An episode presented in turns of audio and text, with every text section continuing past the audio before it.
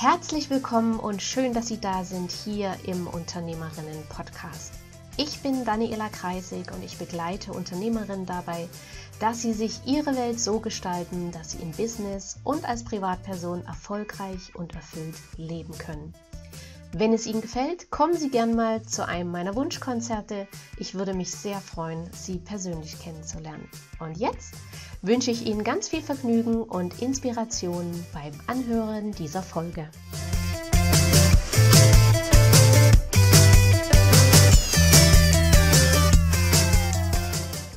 Mein Interviewgast heute ist Vanessa Weber. Sie ist Inhaberin und Geschäftsführerin der Firma Werkzeug Weber aus Aschaffenburg und wir reden heute miteinander um das Thema Mach dir die Welt, wie sie dir gefällt. Herzlich willkommen, liebe Vanessa. Hi, liebe Daniela, schön, dass ich da sein darf. Vanessa, magst du vielleicht noch zwei, drei Sätze mehr zu dir sagen? Ähm, ja, also ich bin Unternehmerin aus Leidenschaft, bin auch ähm, vom Bundesministerium für Wirtschaft und Energie äh, von der Altweier zur Vorbildunternehmerin ernannt worden vor zwei Jahren. Ähm, aktuell vom VDU, Verband der Unternehmerinnen, auch für den Next Generation Award ähm, im Finale. Ähm, da hoffe ich mal, dass es gut wird. Und ansonsten ähm, bin ich seit 2002 hier in unserem Geschäft äh, tätig, in vierter Generation. Das ist ein Werkzeughandel. Also wir stellen keine Werkzeuge her, sondern wir handeln mit Werkzeugen und Betriebseinrichtungen und bieten technische und äh, innovative Lösungen an ähm, für den B2B-Kunden, also hauptsächlich für Industrie und Handwerk. Und ich habe die Firma sehr, sehr früh übernommen aufgrund einer gesundheitlichen Situation meines Vaters. Also ich bin mit 18 schon eingestiegen und mit 20 habe ich die Firma zu 50 Prozent und mit 22 zu 100 Prozent bereits übernommen. Damals mit neun Mitarbeitern und Umsatz von 1,9 Millionen. Heute sind wir 24 Mitarbeiter und machen 8 Millionen Umsatz. Genau. Und wow. ähm, ich bin auch als Vortragsrednerin unterwegs äh, zum Thema Employer Branding. Das ist so ein bisschen ähm, der Schwerpunkt und genau, das ist auch nach Corona noch wichtig. Ja, unbedingt. Ähm, Vanessa, jetzt hast du gerade gesagt, du hast äh, mit 18 bist du in die Firma mit eingestiegen. Jetzt ist das ja, sage ich mal, gesellschaftsmäßig gesehen nicht typisch Mädchen. War das trotzdem auch immer oder war das immer dein Wunsch auch? Hast du dir das auch immer vorgestellt, die Firma zu übernehmen? Oder hattest du eigentlich ganz andere Berufsvorstellungen? Nee, also ich war, ich bin immer noch sehr kreativ und ähm, denke mir viele Sachen aus. Deswegen ist auch Marketing ein bisschen mein Schwerpunkt hier. Also ich wollte früher als Kind lieber Künstlerin werden. Also ich habe immer gerne gezeichnet und gemalt und ähm, habe dann aber auch festgestellt, dass das eine ähm, eher schwierige oder schwierig ist, damit Geld zu verdienen oder das als Beruf auszuüben, tatsächlich Künstler zu sein, äh, zumindest zu Lebzeiten, wie man ja weiß, ist es schwierig. Ähm, und von daher war das jetzt nicht unbedingt mein Wunsch und bei mir hat sich tatsächlich einfach auch familiär ergeben. Also ich hätte mir jetzt, wenn ich es mir ausgesucht hätte, auch nicht unbedingt einen Werkzeughandel ausgesucht. ähm, aber wie gesagt, die Familie hat es ähm, sozusagen erfordert oder die Situation und äh, mein Vater hat das Unternehmen eben äh, groß gemacht zu dem, was es eben ist. Also eigentlich habe ich sogar ja auch von der Frau übernommen, weil meine Oma hat äh, tatsächlich die Firma geleitet äh, und mein Vater quasi immer nur die Geschäfte geführt, aber Besitzer war meine Oma. Ähm, denn mein Opa ist mit 40 Jahren am Herzinfarkt plötzlich verstorben und damals stand die Firma vor der Option, soll sie verkauft werden oder nicht. Und meine Oma und mein Papa haben quasi dann gemeinsam entschieden, dass sie ähm, die Firma fortführen wollen. Und ähm, ja, mein Vater hatte aber selber einen schweren Moped-Unfall in seiner Ausbildung auf dem Weg, äh, wo er für die anderen Frühstück holen sollte und hat eine Wirbelsäulenverletzung, war dann damals ein Dreivierteljahr im Gipsbett gelegen. Und ähm, hat davon jetzt Spätfolgen, also seit 15 Jahren auch im Rollstuhl und daher hat es die Situation erfordert. Ähm, aber ich habe mir da auch gar keine Gedanken gemacht, als mich mein Vater dann fragte. Ganz unvorhergesehen hat er mich zum Essen eingeladen in den Biergarten und äh, dann hat er auf einmal gesagt, so, Vanessa, willst du die Firma übernehmen ohne Vorwarnung? Da habe ich eigentlich so eine Millisekunde drüber nachgedacht und habe dann gesagt, ja klar, das mache ich sofort.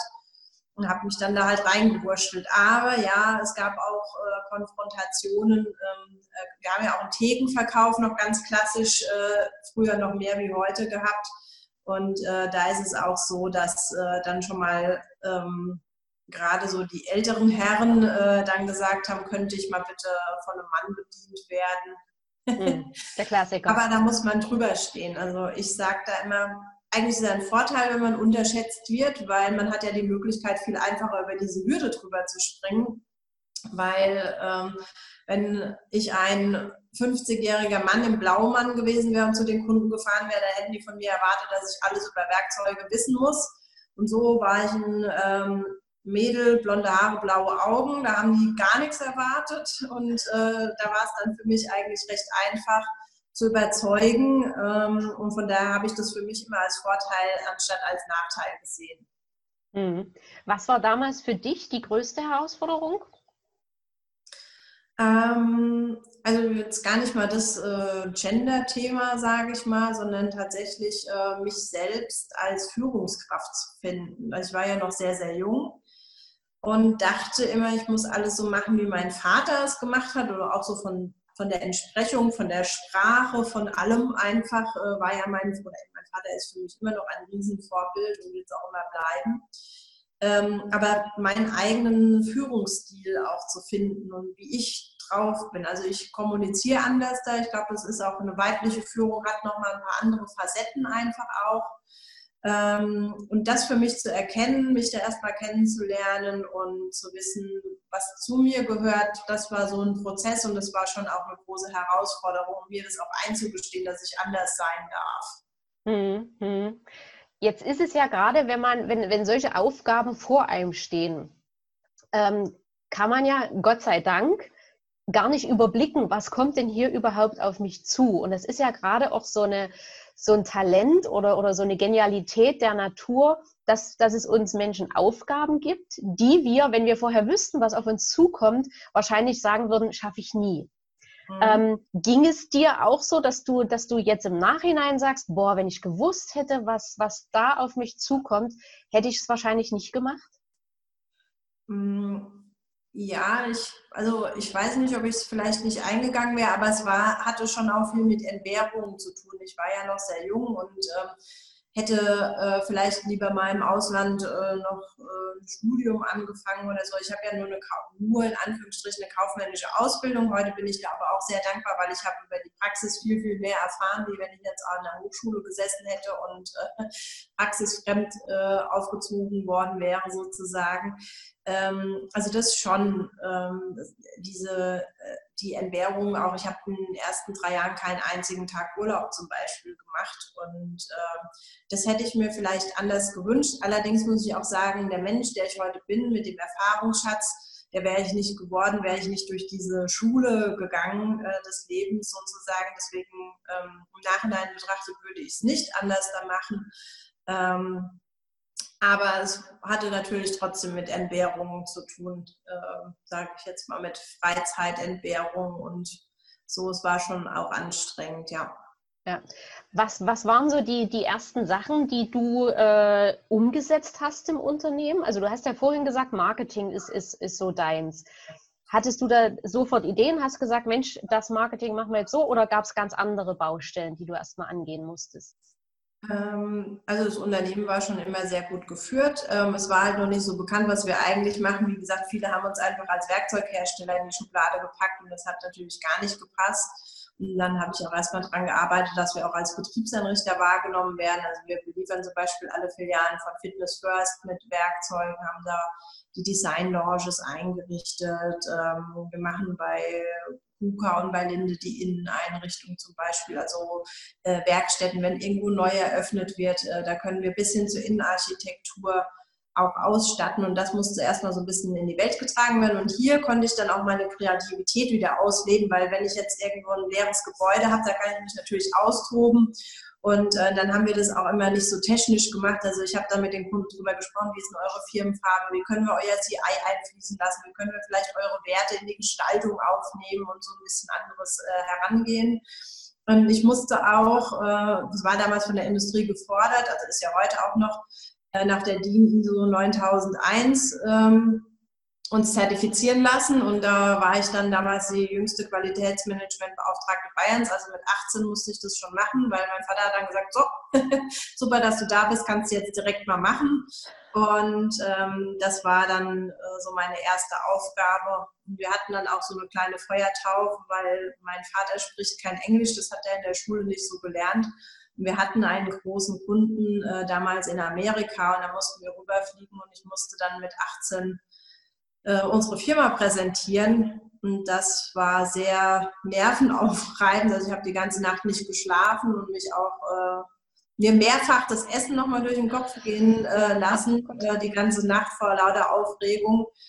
Und da musste ich dann auch vor ähm, sechs Geschäftsführern dort in Amerika präsentieren. Ähm, mein Vater war zwar dabei gesessen, aber er hat ja nur Bahnhof verstanden, der konnte mir nicht helfen. Und das war dann auch so ein bisschen alles mehr schlecht wie recht. Äh, und die hatten dann am Schluss nur gesagt, ähm, thank you Vanessa for your visit, we'll let you know. Und da habe ich schon gedacht, na toll, das war dann außer Spesen nichts gewesen.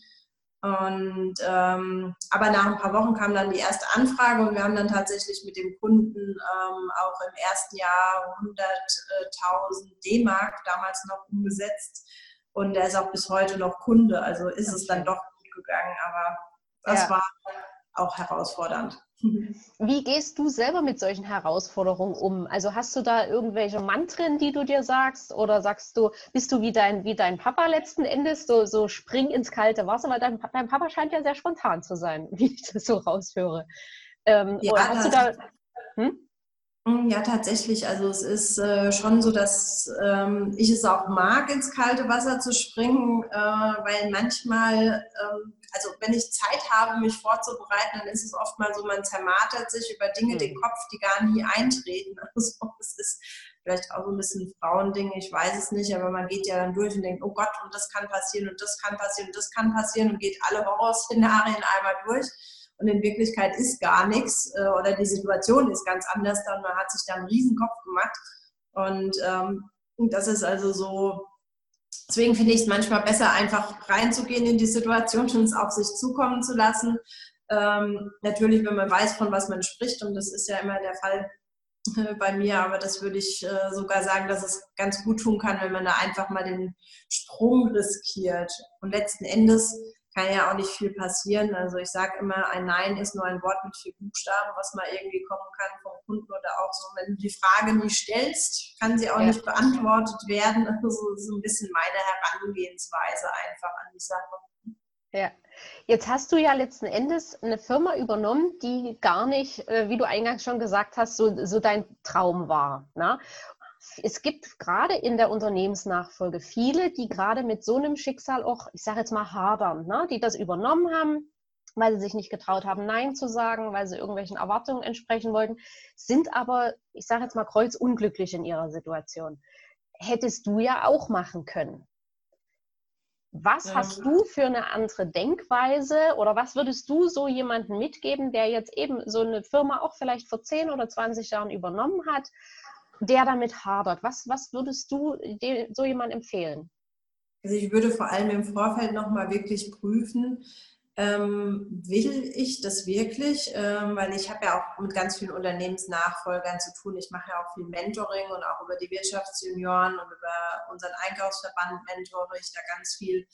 Und ähm, ich versuche wirklich immer im Vorfeld darüber zu sprechen. Ähm, willst du das wirklich? Und äh, Meistens ist es aber auch so, dass äh, die Nachfolger eher unglücklich sind, weil die ältere Generation, also die meist, zumeist die Väter, nicht loslassen können und die Kinder nicht ähm, ihr eigenes Ding machen lassen. Und dann macht das halt irgendwann, das führt zu Unzufriedenheit und führt dazu, dass es keinen Spaß macht. Und das muss ich meinem Vater wirklich zugute halten. Er hat mich von Anfang an alles selber entscheiden lassen und selber machen lassen. Er hat mir in nichts reingeredet wenn ich ihn gefragt habe, hat er, ähm, hat er mir einen Tipp gegeben oder hat äh, auch gesagt, nee, so würde ich es nicht machen. Aber wenn ich dann gesagt habe, du, ich mache das aber trotzdem so zum Thema Pipi Langstrumpf, ähm, dann hat er mich das machen lassen. Und wenn ich dann mal gegen die Wand gedonnert bin, ähm, hat er gesagt, siehste, hab ja gesagt, äh, hast du gemerkt, hat wehgetan, das nächste Mal läufst du außen rum. ähm, im übertragenen Sinne. Also er hat mich meine Fehler alle selber machen lassen und das war für mich eine wertvolle Erfahrung und das sehe ich halt oftmals, ähm, dass halt äh, die Kinder vielleicht dann in Watte gepackt werden oder ihnen werden die Entscheidungen nicht zugetraut. Hm. Und äh, das führt zu Frustration und ähm, das sollte geklärt werden. Und wenn das mal ausgesprochen ist, dass man auch einen gewissen Freiraum, man kann ja auch erstmal einen kleinen äh, Teilbereich freigeben und sagen, hier, dafür bist du selbst verantwortlich.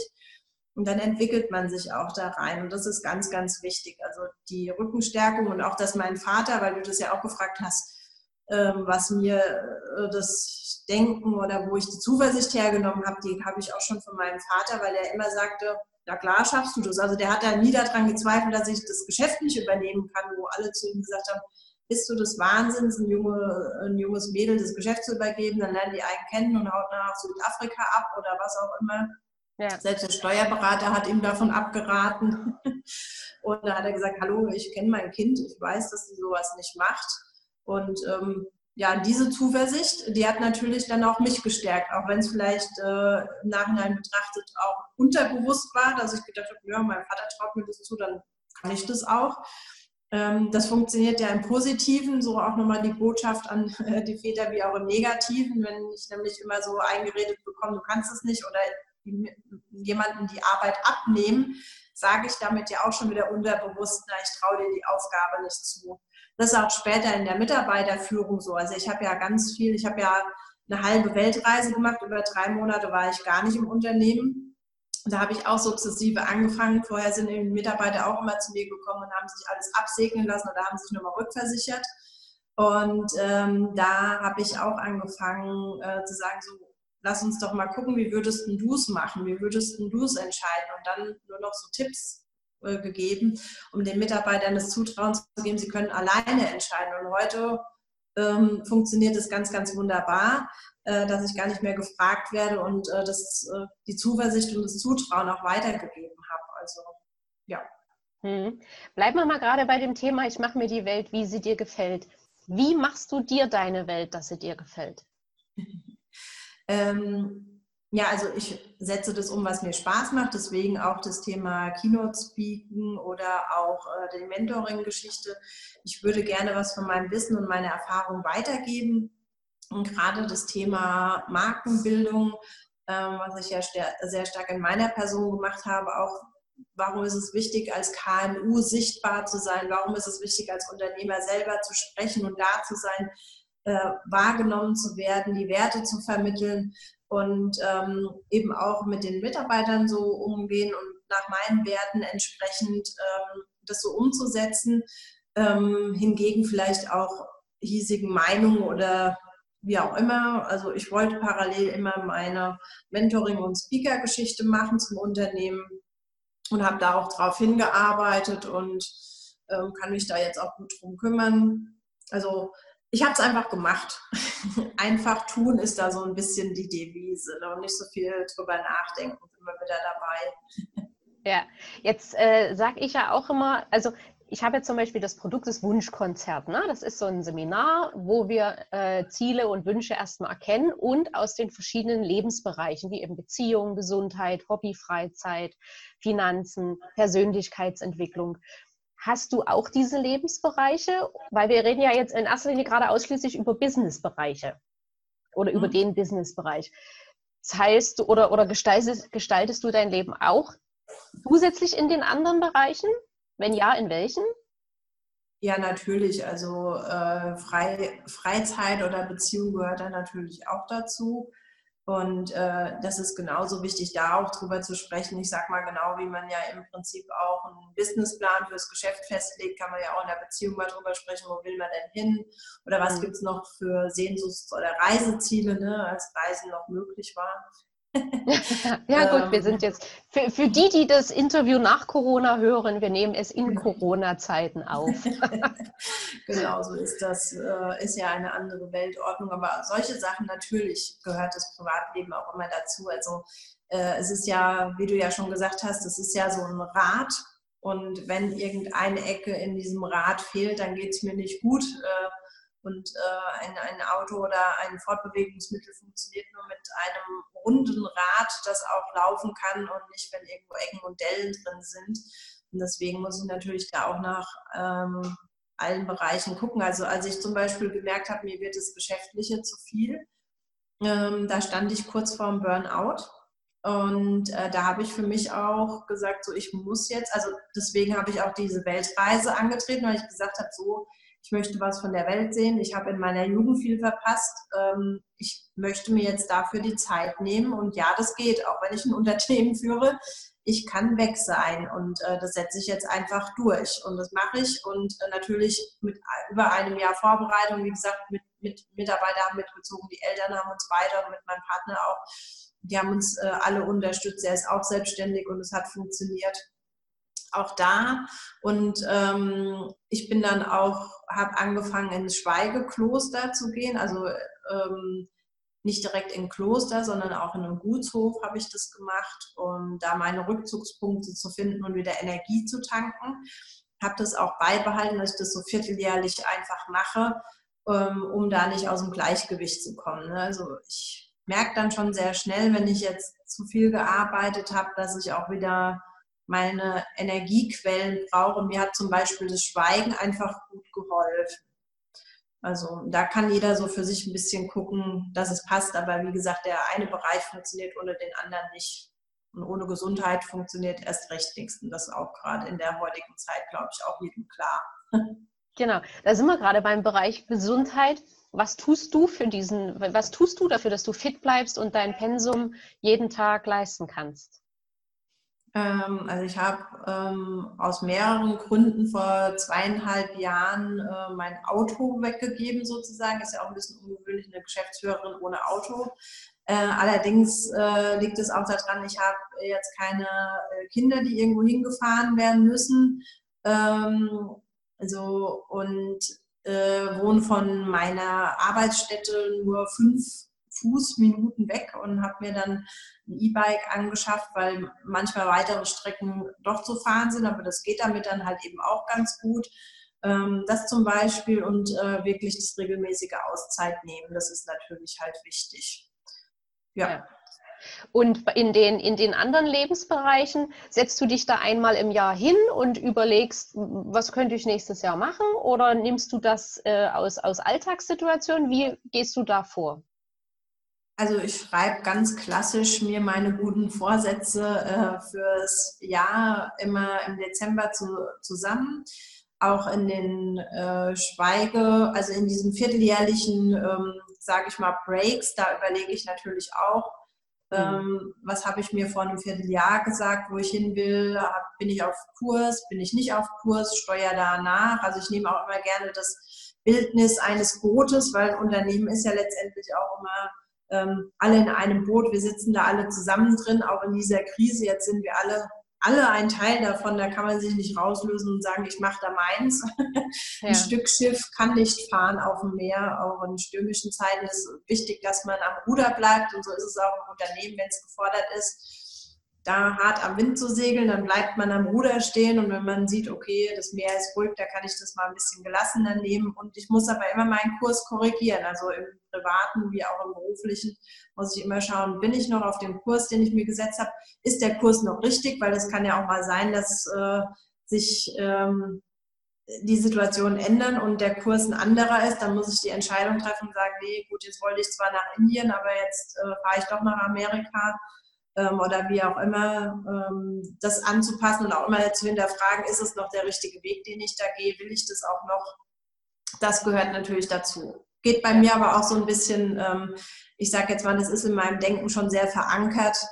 Ähm, das muss ich gar nicht mehr so bewusst machen. Zu den Anfangszeiten, um mich ein bisschen positiver zu stimmen, habe ich ähm, an der Stelle ähm, ein Tipp von Bodo Schäfer. Ähm, das war so eine meiner ersten Mentoren, Bodo Schäfer, Alexander Christiani. Die habe ich schon mit 18, wie gesagt, gehört. Die sind ja schon ein paar Jahre da tätig. Und ähm, da habe ich mir angewöhnt, äh, ein Erfolgsjournal tatsächlich zu schreiben, mir jeden Tag aufzuschreiben, was ist mir heute gut gelungen, fünf Punkte zu finden. Das ist auch nicht wenig.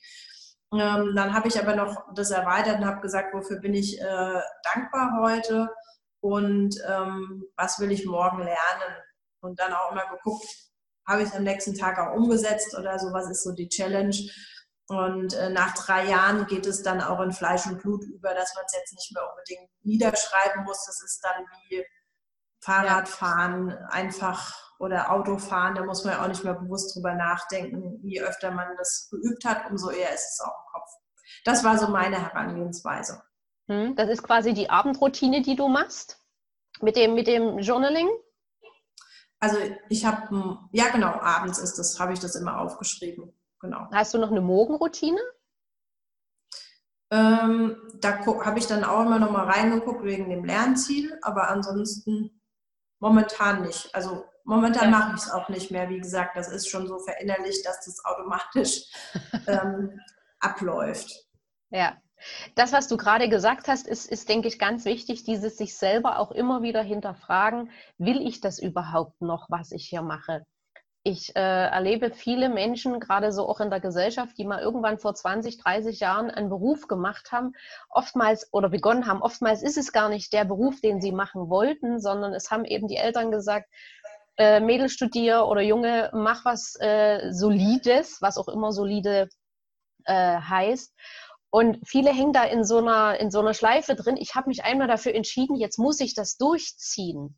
Na, und, mhm. und bis zum Ende bringen. Und dann sage ich immer, ja, was ist denn bis zu Ende? Mhm. Ist, ist Ende der Tod? Ist Ende, wenn die Firma kaputt geht? Ist Ende, wenn du krank wirst? Na, was, was ist Ende? Also das ist nochmal ganz wichtig, da auch von, von dir zu hören, sich selber immer wieder zu hinterfragen, will ich das überhaupt noch? Na, und letzten Endes haben wir ja jeden Tag die Chance, es auch sein zu lassen, mit natürlich auch allen Konsequenzen, für die wir die genau. Verantwortung ja. übernehmen müssen. Aber wir haben, wir stehen letzten Endes jeden Tag vor der Wahl.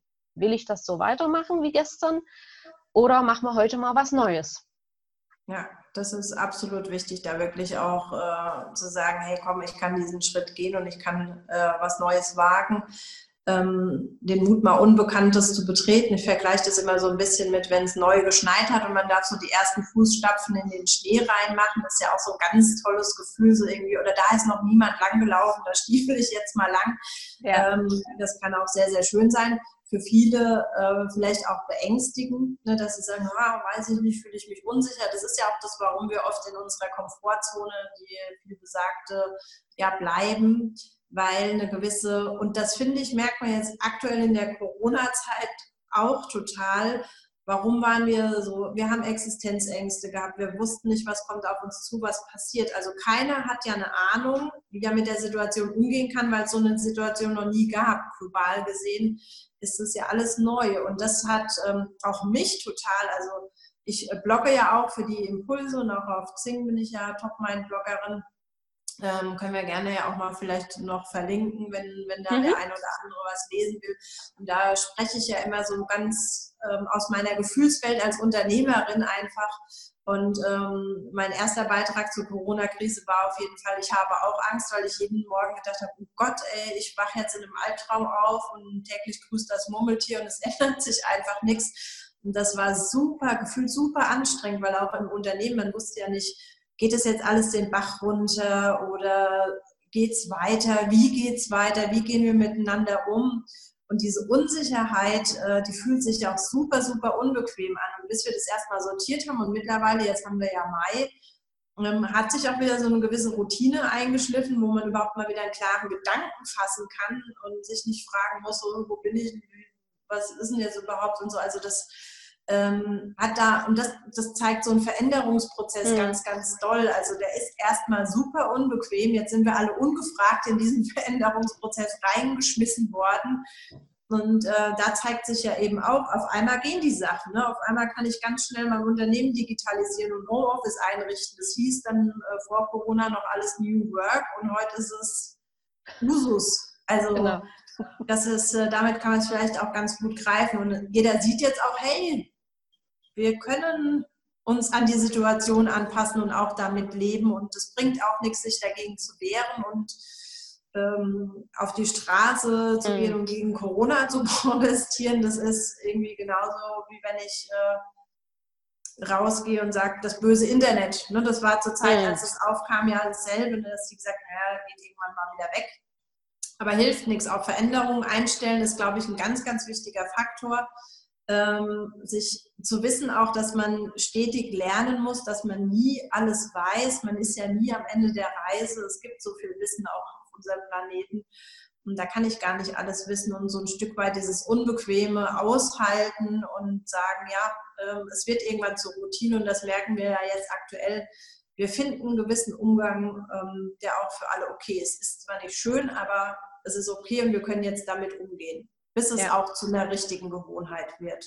Ja, ja, und letzten Endes auch das Positive da drin sehen. Ne? Also es, es ist ja klar, der, der Spruch, mancher kann, mancher kann nicht mehr hören, in jeder Krise liegt eine Chance und genau das ist es. Und ich habe ja in meinem Leben selber auch schon einige Krisen, auch schwere Krisen äh, mitgemacht. Und im Nachhinein muss ich sagen, ging es danach immer besser. Ne? In dem Moment war natürlich Land ja. unter und ich dachte wirklich oft am Anfang, da, das, da kommst du nie lebend raus. Ähm, aber letzten Endes bin ich heute für jede einzelne Krise dankbar. Ja. Und diese Krisen, dieses oder diese permanenten Veränderungen trainieren auch. Und das ist was, was auch jeder, man muss ja jetzt nicht immer irgendwelche Schicksalsschläge äh, bekommen oder schwere Krisen. Man kann ja auch im Alltag Veränderungen üben, indem man einfach einen anderen Arbeitsweg mal nimmt, indem man mal sich bei einer Veranstaltung oder, oder bei einem Seminar anmeldet, wo man niemanden kennt. Ne? Das sind alles so kleine Schritte, die für manchen eine Riesenveränderung ist, aber damit trainiert man auch so ein bisschen diesen Veränderungsmuskel und umso leichter fällt es einem dann auch, wenn größere äh, Veränderungen kommen, damit umzugehen. Genau. Ja, Na? Kann man trainieren. Vanessa, was sind deine nächsten Pläne? Also mein äh, größter und wichtigster Plan ist jetzt erstmal äh, durch diese Krise gut zu kommen, alle Mitarbeiter mitnehmen zu können und äh, das Unternehmen hier auch auf ein neues Level stellen. Also wir sind gerade dabei, unseren Marken-Relaunch zu machen. Da freue ich mich schon sehr drauf. Da haben wir uns richtig, richtig coole Sachen einfallen lassen, ähm, das umzusetzen. Das wird jetzt so jetzt, wo ich wieder ins, in den kreativen Flow ein bisschen kommen kann und das Krisenmanagement ein Stück weit zurückfahren konnte, ähm, ja. wird das auf jeden Fall das nächste Thema sein. Ähm, ich äh, fasse auch mal gerade meine ganzen Blogbeiträge zusammen, da will ich ein Buch rausbringen. Ähm, das ist jetzt so als nächstes auf der Agenda. Und ja, und gesund bleiben. Und Hobby, Freizeit, wie sieht es da aus? Mm, also ich bin super gerne im Garten, also alles, was draußen ist. Also ich befinde mich, gerade wenn es warm ist, nicht so gerne in Gebäuden. und da wirklich auch die Zeit zu nutzen und ähm, da wirklich mal mit einem Buch mich hinzusetzen oder auch da einfach so ein bisschen mal ein Thema. Ich versuche auch jedes Jahr mindestens zwei Themen, äh, mich zu zwei neuen Themen weiterzubilden, die ich noch nicht angegangen bin. Und ähm, genau, das ist so mein Ziel. Sehr schön. Liebe Vanessa, wir sind am Ende des Interviews. Vielen, vielen Dank für den wertvollen Input. Alles, alles Gute dir weiterhin und ich freue mich auf ein Wiedersehen. Ja, freue ich mich auch. Dankeschön. Vielen Dank, Vanessa. Tschüss. Danke.